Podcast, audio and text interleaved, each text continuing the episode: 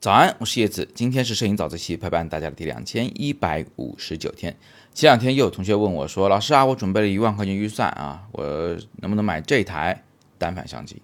同学他又在问我单反相机的事情，让我觉得我实在是有必要再在早自习再来陪大家聊一聊啊，单反和微单之间的一些纠葛，我们到底应该怎么去选择？首先呢，我们得承认一件事情啊，就是单反相机依然是很强的相机。到现在，如果你手头有台单反，你继续用它去创作一些作品，是一点毛病都没有，没问题。甚至有一些很多摄影工作室啊，比较老牌的摄影工作室啊，因为他们的器材还没坏，啊，也没什么淘汰的理由，所以他们用的也还是那些经典的单反相机啊，比如佳能五 D 四之类的哈。那我自己呢，也还在用单反啊，我用的是尼康的 D 四 S。但是咱们也不得不承认，单反真的是已经是怎么说呢？啊，过去的霸主啊。现在呢是退居二线了啊，已经不是这个市场上的一个主流了。那微单这个东西啊，说那名字取的好像有点儿呃卑微了一点，是吧？是叫微单，微型的单反，还是拿单反作为一个锚点在说它自己的这个定位？但是实际上呢，它的性能是很强的，在很多时候啊，它的性能如果是拿同级别或者是同预算的这个机器去比较的话，其实它的性能已经远远强于单反相机了。那我们这么比也不是很科学啊，这个不是很公平。为什么呢？因为单反早就停产了。现在不管是佳能也好，尼康也好，这些过去的单反年代啊，相机的霸王龙式的企业啊，现在基本上都没有在产单反了。不仅机身不产了，镜头也不生产，也不研发了，附附件都不产了。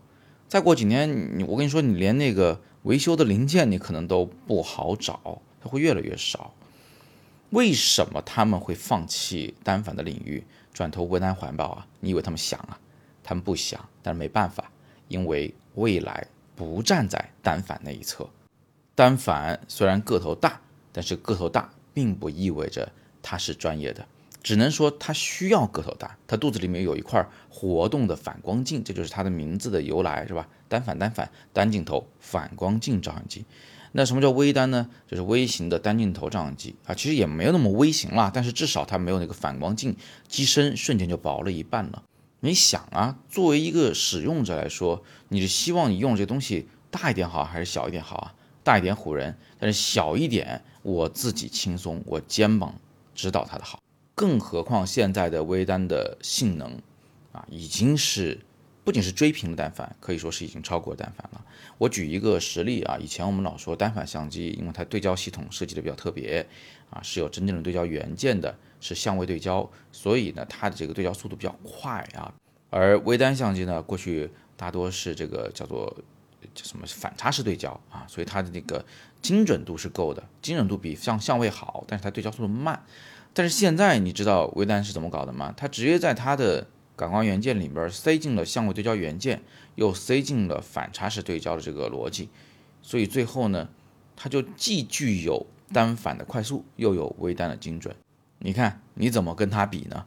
另外啊，咱们还看这个对焦这件事情。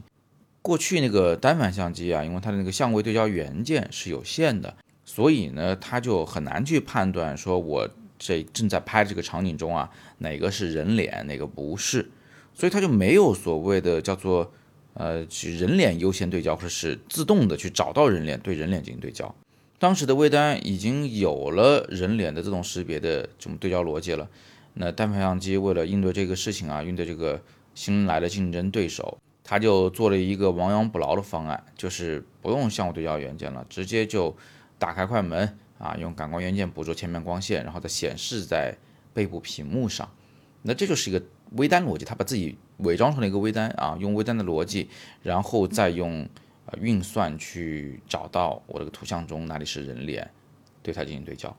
但是因为它毕竟是个单反，它做这个事儿的时候是非常吃力的，所以那个对焦速度那叫一个慢呢。本来我们希望有人脸对焦，就是希望它能快一点，结果呢反而得到了一个更慢的结果，真是让人着急。所以很多年前啊，我就跟我学生说，你们要是换相机。考虑下微单，我的很多同学都很听话，是吧？认真考虑了我的建议，他们其中有一些已经是非常优秀的职业摄影师，通通都换了微单，拍什么呢？啊，我的学生很多是拍人像摄影的，他们都在用微单啊，就是因为它的对焦系统好用。我就这么说吧，我原来老吐槽这个富士，说它对焦速度简直太慢了，太不好用了。但是即便是富士，到了叉 T 五这一代，它的那个对焦也是远远好于我家里那台啊尼康的顶级机啊，过去的顶级机啊，这个尼康 D 四 S，它不仅可以识别要对人脸对焦，而且还可以识别人的脸上的那两个眼睛，哪个眼睛离镜头更近，它就对哪个眼睛对焦啊，甚至它还可以开启那个动物识别模式，是吧？猫猫狗狗的啊，小鸟，它都能对人家的眼睛进行对焦，非常的聪明。光是对焦这一件事儿，微单就已经把单反开始甩在身后了。所以这个我到底应该买微单还是买单反这件事啊，基本上已经尘埃落定了，已经有了比较确定的答案了。当然了，我还是那个逻辑啊，就是你手头如果还有单反相机，它依然是一台非常好的相机，你依然可以用它去创作很好的作品。不要怪相机，也不要急于去更换。我不主张大家一直在换相机的，你花点心思在摄影的学习上，最后对作品的帮助会远远大于你去换相机这件事情带来的帮助。但是如果你要换相机，你要新买一台相机，或者你身边有朋友要买台相机，哪怕你是要买一台二手的相机，那我还是重点推荐你考虑一下最近两三年生产这些微单相机，它们已经是非常成熟而且非常优秀的产品。最重要的是，微单是未来，而单反。